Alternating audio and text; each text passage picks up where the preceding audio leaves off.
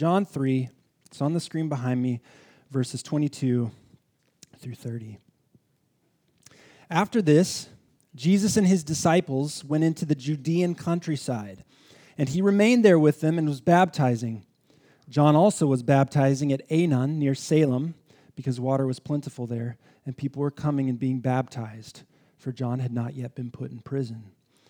Now, a discussion arose between some of John's disciples and a Jew over purification.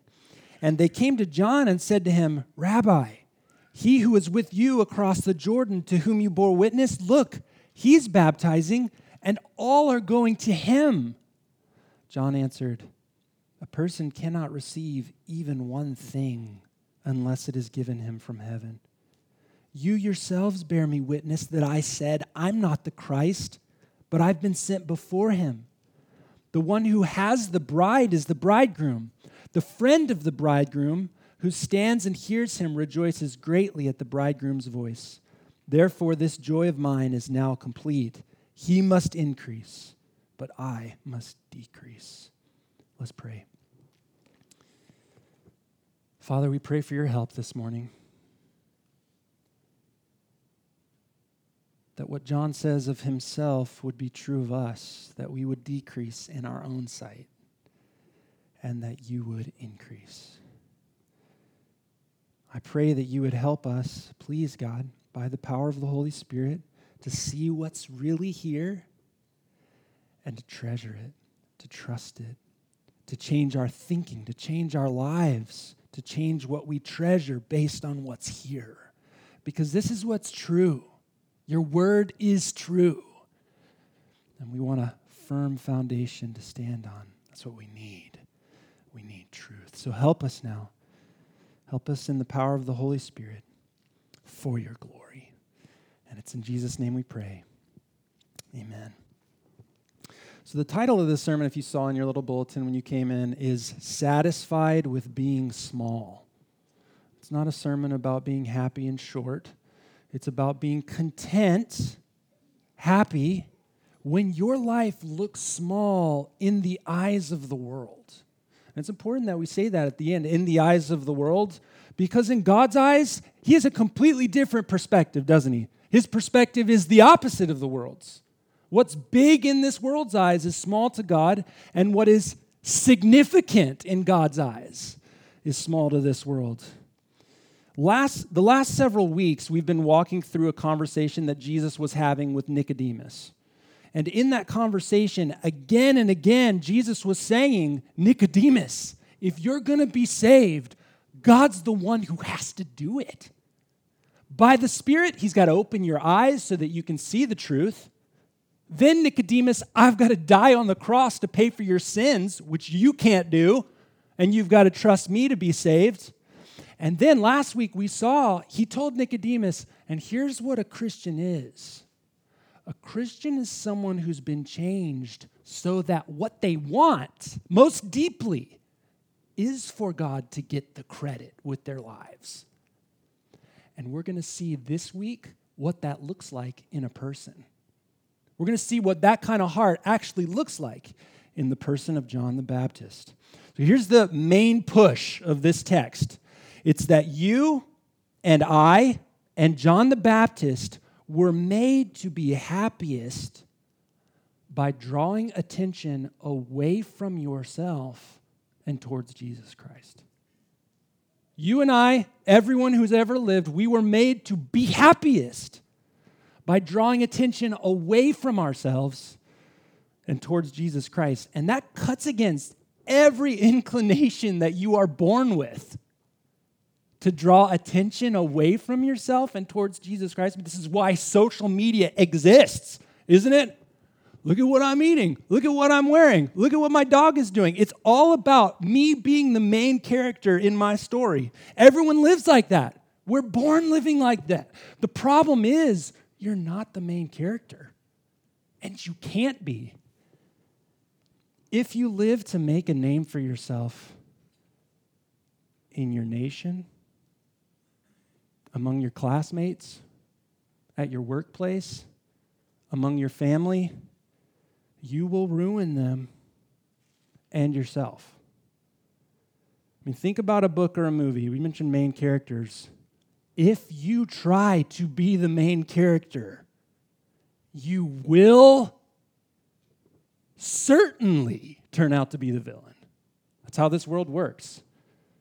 If you try to make yourself the main character or a main character, that's how we get around this. Sure, Jesus can be the main character, but I'll be there too. Jesus will be the main character, but I'll be a main character. If you try to do that in your kid's life, your spouse's life, your parents' life, your friend's life, in your church's life, you're stealing the spotlight from the only character that can make them and you truly happy. That's the problem. And that's what makes you a villain.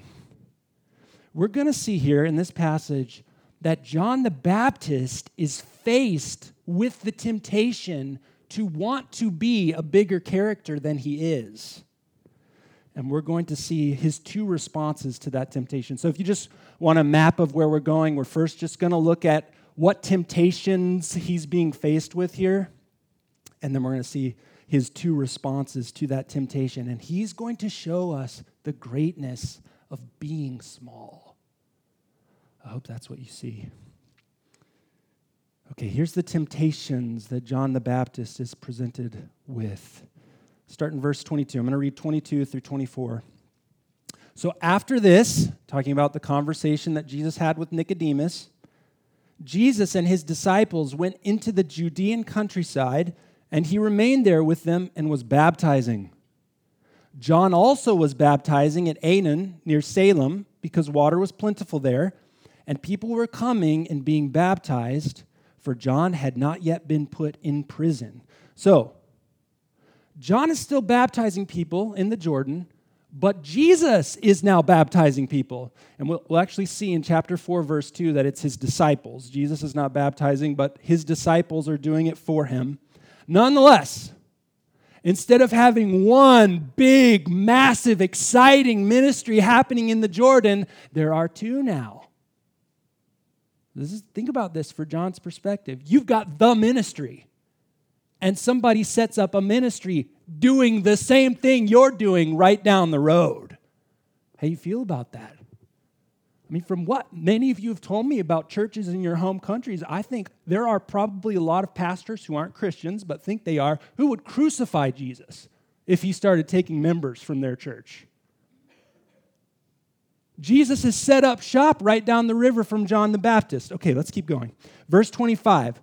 Now a discussion arose between some of, some of John's disciples, so John has followers, and a Jew over purification.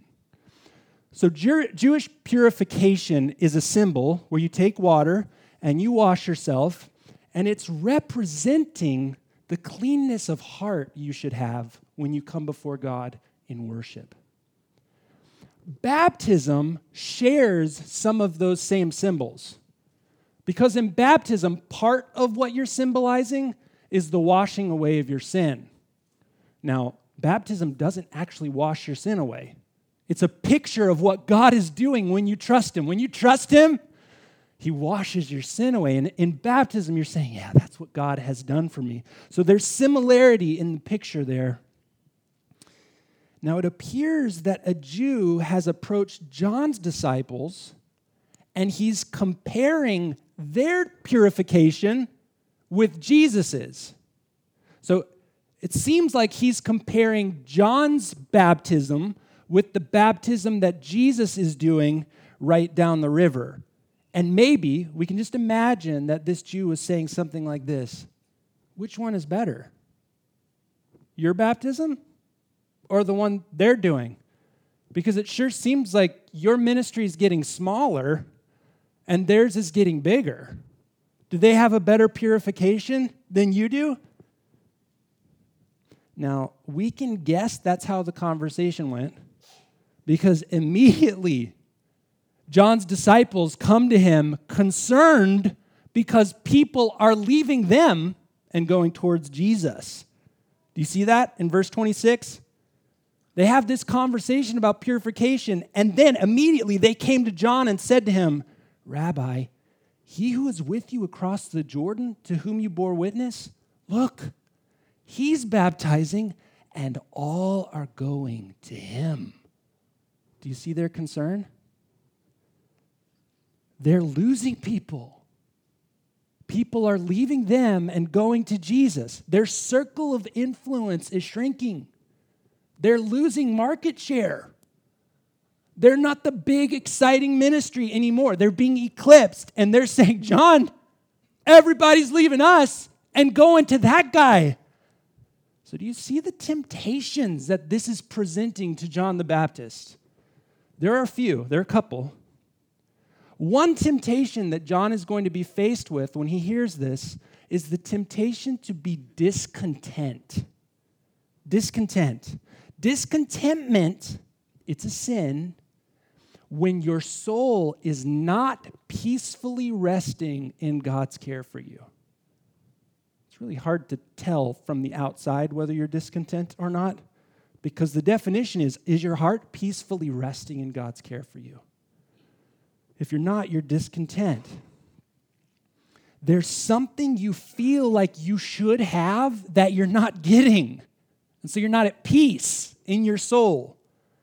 John's being tempted to be discontent, tempted to be unhappy because he's losing ministry. He's losing fame. He's losing power. He's losing influence. He's losing a sense of importance.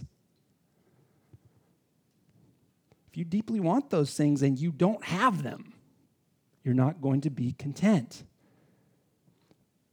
Another temptation that John could be faced with is envy. Envy. So, envy is when you're not satisfied in your soul and you also want what that other person has. That's what envy is. I feel like I should have what that other person has. I feel like I should have that ministry that's happening down the Jordan River. I used to until he took it. And behind those temptations to discontent and envy are this temptation to want to be praised by people. We draw so much contentment, sense of well being, happiness based on our standing in the eyes of the world. So much of our understanding of our self worth is how do people view me? Do people know me? This is not just a non Christian thing, too. This is for Christians as well. I mean, you might be thinking, you're a Christian, maybe, maybe you're even doing ministry, and you think, well, I don't care what the world thinks about me. But you do care what other Christians think about you. I don't care if the world thinks I'm dumb, but I would like to be famous among Christians. That they would think my ministry matters, that they would think what I'm doing is really important. It's a real temptation for all of us. So, how does John respond? How does John respond to these temptations? He has two responses. So, what we're going to do is we're going to look at his two responses and then try to apply them to our lives. Here's response number one his first response is to tell his followers that everything good we have or anyone has is given by God. Look at verse 27. John answered, A person cannot receive even one thing unless it's given him from heaven. So he's telling his followers what we've been seeing week after week in this book. Everything good that we have is a gift from God. It was given. Do you see John saying that? Which means you didn't make it for yourself or earn it. A person cannot receive even one thing unless it's been given. Your health, your money, your influence, your friends, your ministry abilities, your family, any spiritual life or good that you've got going on in here is given. It's given to you. How does thinking that way help you battle the temptation to be discontent? It's because if you're discontent, you believe you should have something that you're not getting. It's as though John is saying to his disciples, okay, are you saying that I should have been proud of the ministry I had? When all those people were coming, and there were lots of people coming to John, lots of people, huge, massive, exciting crowds. He's saying, Do you think I should have been proud of that as though I deserved it? And now that it's gone, do you feel like I should be moaning and complaining because it's not there anymore? As though I deserved it? No, it was all given. All a gift. Have you thanked God for the good that's in your life today? Because I promise you, you don't deserve it. People who are thankless when they have their gifts are the grumblers when they don't have their gifts. They're always the same people because they're people who don't recognize that everything they have is a gift when it's in their hands and when it's taken away. They never deserved it. John is telling his disciples that was given as a stewardship to me. You know what a stewardship is? It's when you're given something that you're supposed to take care of for a little while. John's saying, I didn't deserve it then, and now that it's going away, I'm not being wronged. Have you ever seen a child at someone else's house playing with the toys of the kids in that house? Like they find another kid's dinosaur or train and they're playing with it and they're having a great time. And it's all great until it's either time to go home or the kid who actually owns that toy dinosaur wants it back. Then what happens? Mine. Mine. Right? Now, that kid may have never ever known that that toy dinosaur existed up to that point and could have lived their life completely happy, never knowing that it existed. But because it was given to them and taken away, they think it's theirs. Mine. And you and I do the exact same thing. May not think you do, but you do. You had your great paying job for three years and then you lose it. God, that was mine. You had your health for the last 20 years and it starts to go away, and you say, God, that was mine. Your kid starts to get sick, and you say, God, don't you dare. That's mine. And we miss the fact that it's a stewardship. It was a gift that God wanted us to take care of for a little while. And we know this is so much easier to say than to actually live, isn't it? Oh, of course, everything's a gift. We don't deserve it. Unless our health is taken, our job, our money, our sense of calling, our spouse, our kids.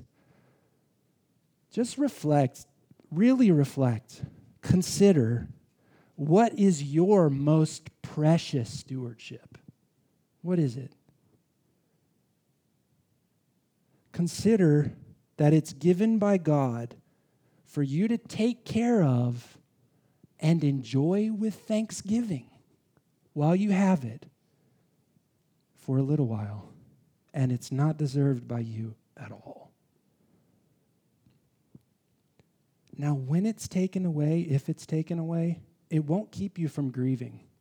So, knowing this truth is not going to keep you from being sad. It's right to be sad when it's taken away. But it will keep you from being resentful towards God, grumbling, discontent. He knows what He's doing both as gift giver and gift taker. You don't deserve it but He's giving and taking both for your good. John knows that. And we would do well to learn it too deeply. And listen, now's the time to learn it. Now's the time to learn it before the stewardship is taken away. Now's the time to reflect on the goodness of God, that we don't deserve it uh, but He's giving and taking for our good. Now, there's one more application of this truth. A person cannot receive even one thing unless it's given him from heaven. If everything is given by God, that's what verse 27 is saying everything. That means the life you have was given to you and not a different one. You got that?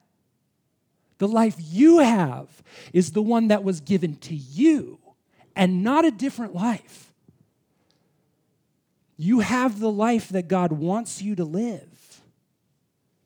If He wanted you to have someone else's life, He would have given it to you. That's an implication of this truth. If everything is given from Him, you steward your life. That's what pleases God with your life, for you to steward your life. He doesn't want you to be anxious about how you would live with someone else's job, their finances, their family, or abilities. He doesn't want you to worry about how you would live someone else's life. He doesn't want you to want someone else's life. If He wanted it for you, He would have given it to you. And notice, because it's given from heaven, do you see that in verse 27? It's given from heaven, it's given from God. That means it's not random. Your life's not random. The things you have, the life you have, the place you are, it's not random. It's given with purpose. You have your abilities and not others. You got that? You have a spouse or you don't. And that's the life God wants for you. And if you have your husband or wife, you have your husband or your wife and not another. And that's what God wants for you. You have kids or you don't have kids. And that's what God wants for now. And if you have your kids, you have your kids and not other kids. God is not judging your life based on what you accomplish or what you would have accomplished with someone else's life. Got that? You have your life, you steward it faithfully. Other people have their lives, they're called to steward that faithfully. We do this all the time, don't we? Yeah, my life would have been a lot more fruitful, but these kids, these kids, if I had their kids, of course I would have done all these great things. You don't have their kids. And God doesn't want you to have their kids. He gave you your kids, and your stewardship is to them. Oh, but if my health had been different, oh, man, what I would have become. God didn't want you to have their health, He wanted you to have yours. And He wants you to be faithful with what He's given. That's what He cares about. Do you get that? No matter how small that makes your life look. Oh, please get this. Comparing yourself with others is stealing your life away. You've been given exactly what God wants you to have. What He cares about is how faithful you steward what's been given to you. John the Baptist knows that God gave him the ministry that he used to have, and that God is now giving him the life and smaller ministry that he has. That's all God wants John to be faithful with. So fight the temptation to discontentment and envy by being convinced that it's all given, it's not deserved, and it's given with a purpose. All right, let's look at John's second response to losing ministry. Response number two, verses 28 through 30. You yourselves bear me witness that I said, I'm not the Christ but I've sent, been sent before him. The one who has the bride is the bridegroom. The friend of the bridegroom who stands and hears him rejoices greatly at the bridegroom's voice. Therefore, this joy of mine is now complete. He must increase, but I must decrease. So John says, Listen, I told you, I've been telling you, I'm not the king of Israel. I'm not the Christ. You know that. And then he gives an analogy of a wedding. And he mentions three people who are in this wedding. Do you see that? Who are they? There's the bride, the groom, the bridegroom, and the friend. And in the text, what do those three people do? The bride is married by the groom, the groom marries the bride, and the friend stands and hears him. So he's standing by the groom and he's listening to him getting married, saying his vows. That's what the friend's doing.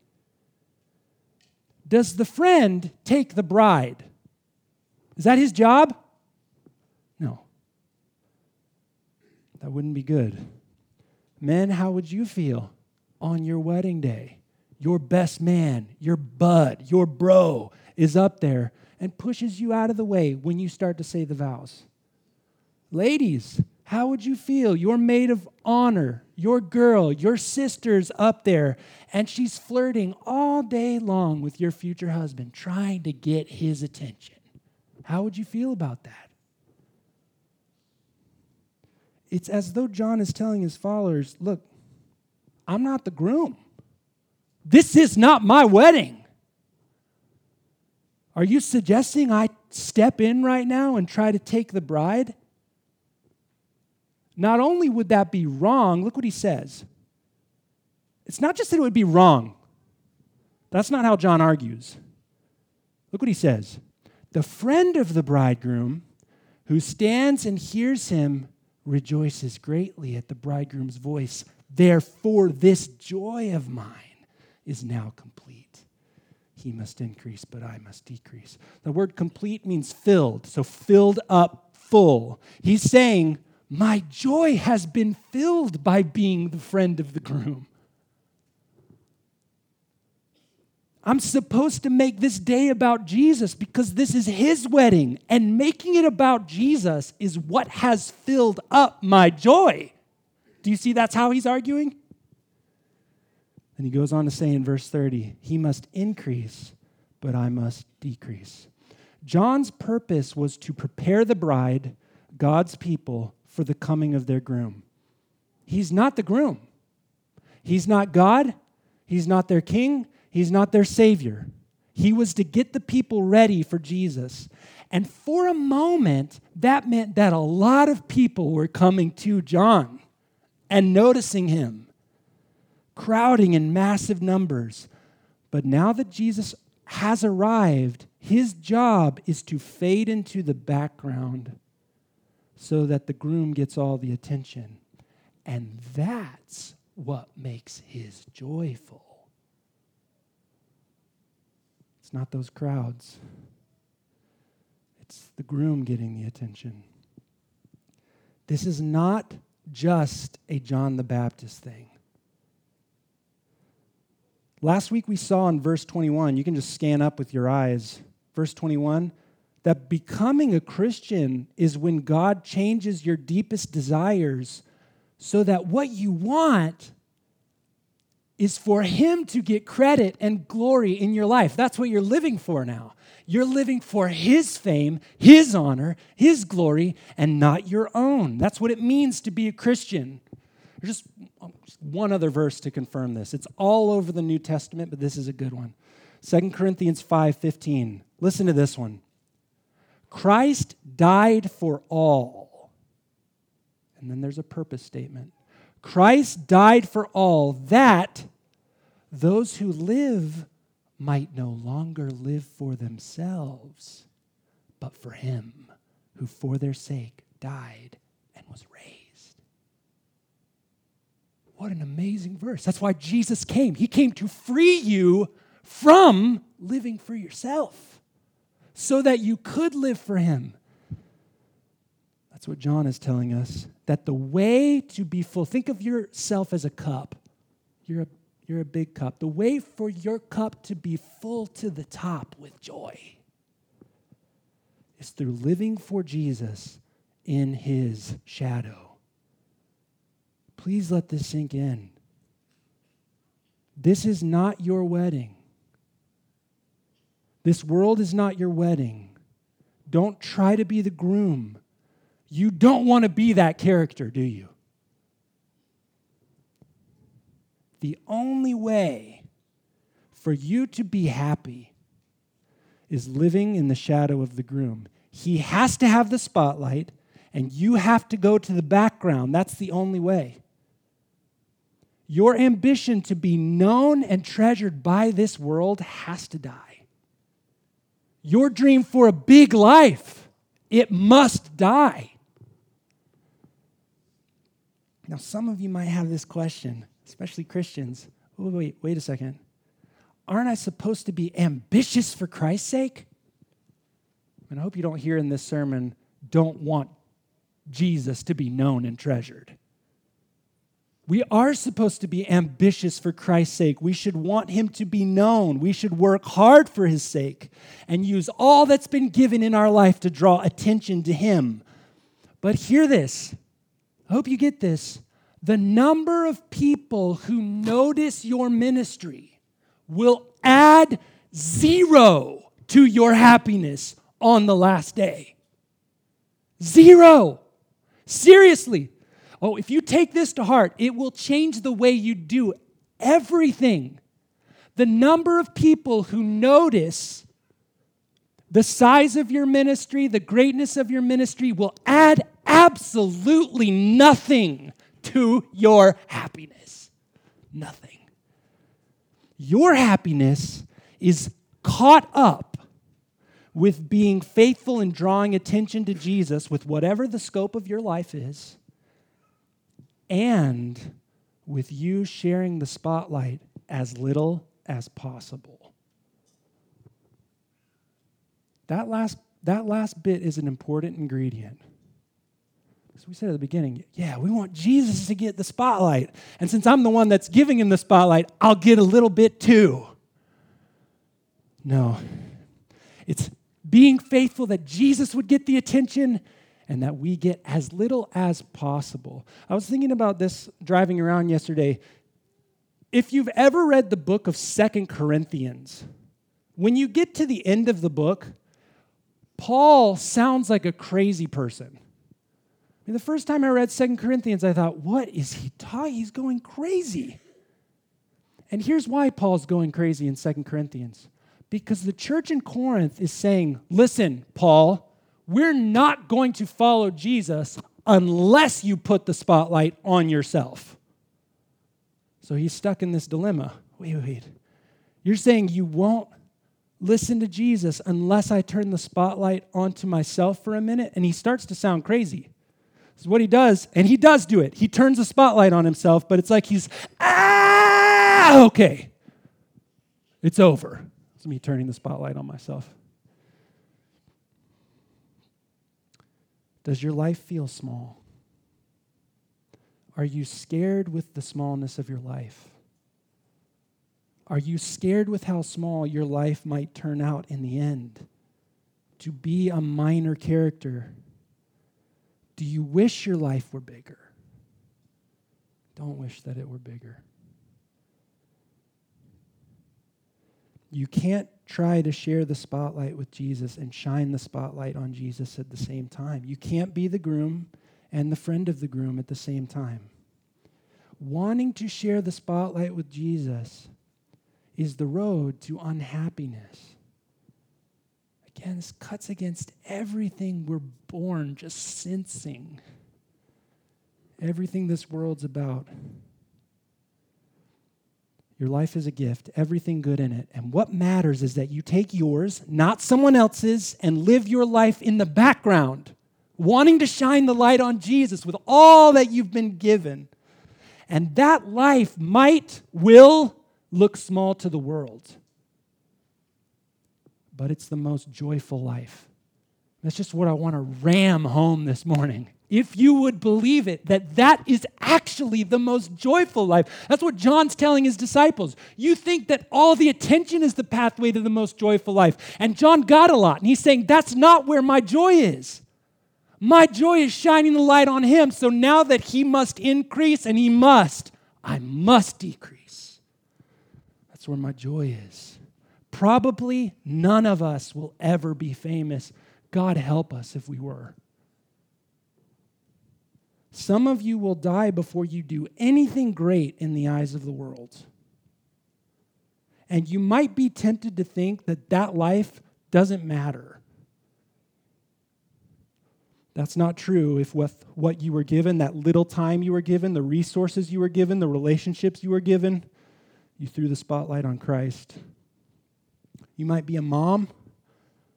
No one will ever applaud what you're doing.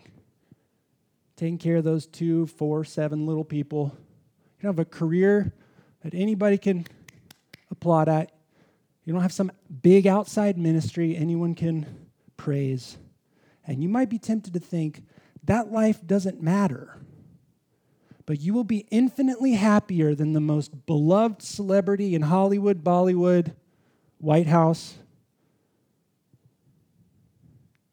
if you shine the light on Jesus with those little ones you've been given. Some of you might be single. You might live your whole life that way, never having kids, never having a big platform or impressive job, and you might be tempted to think that life doesn't matter because I'm not the main character in anyone's life. That life does matter. If you wanted to make Jesus look great to the people he entrusted to you with the resources he gave you, that's greatness in God's eyes. That life will look small to the world but it is the most joyful life.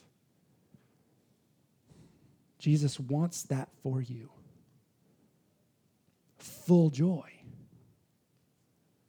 John the Baptist knew that. I just want to tie this into the gospel. This is not just like a moralistic sermon. You should want your life to be small, so quit wanting it to be big. Jesus wants this for you, and that's why he died all of us have been trying to be the main character. You still try to be the main character every once in a while. Jesus went to the cross for that. He was punished for that.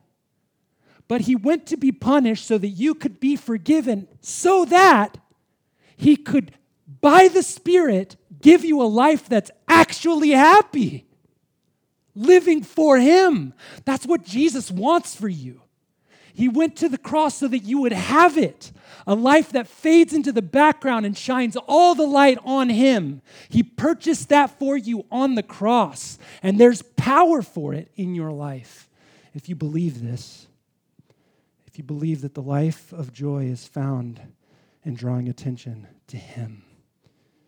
That's what He wants. That's what He wants for us more and more. So let's pursue it in His power. Let's pray.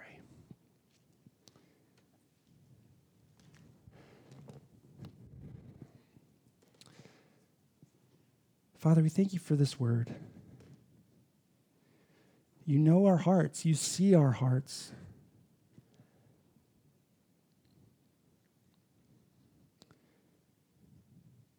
We care what people think about us because we believe the lie that being seen and recognized is what will make us full, joyful.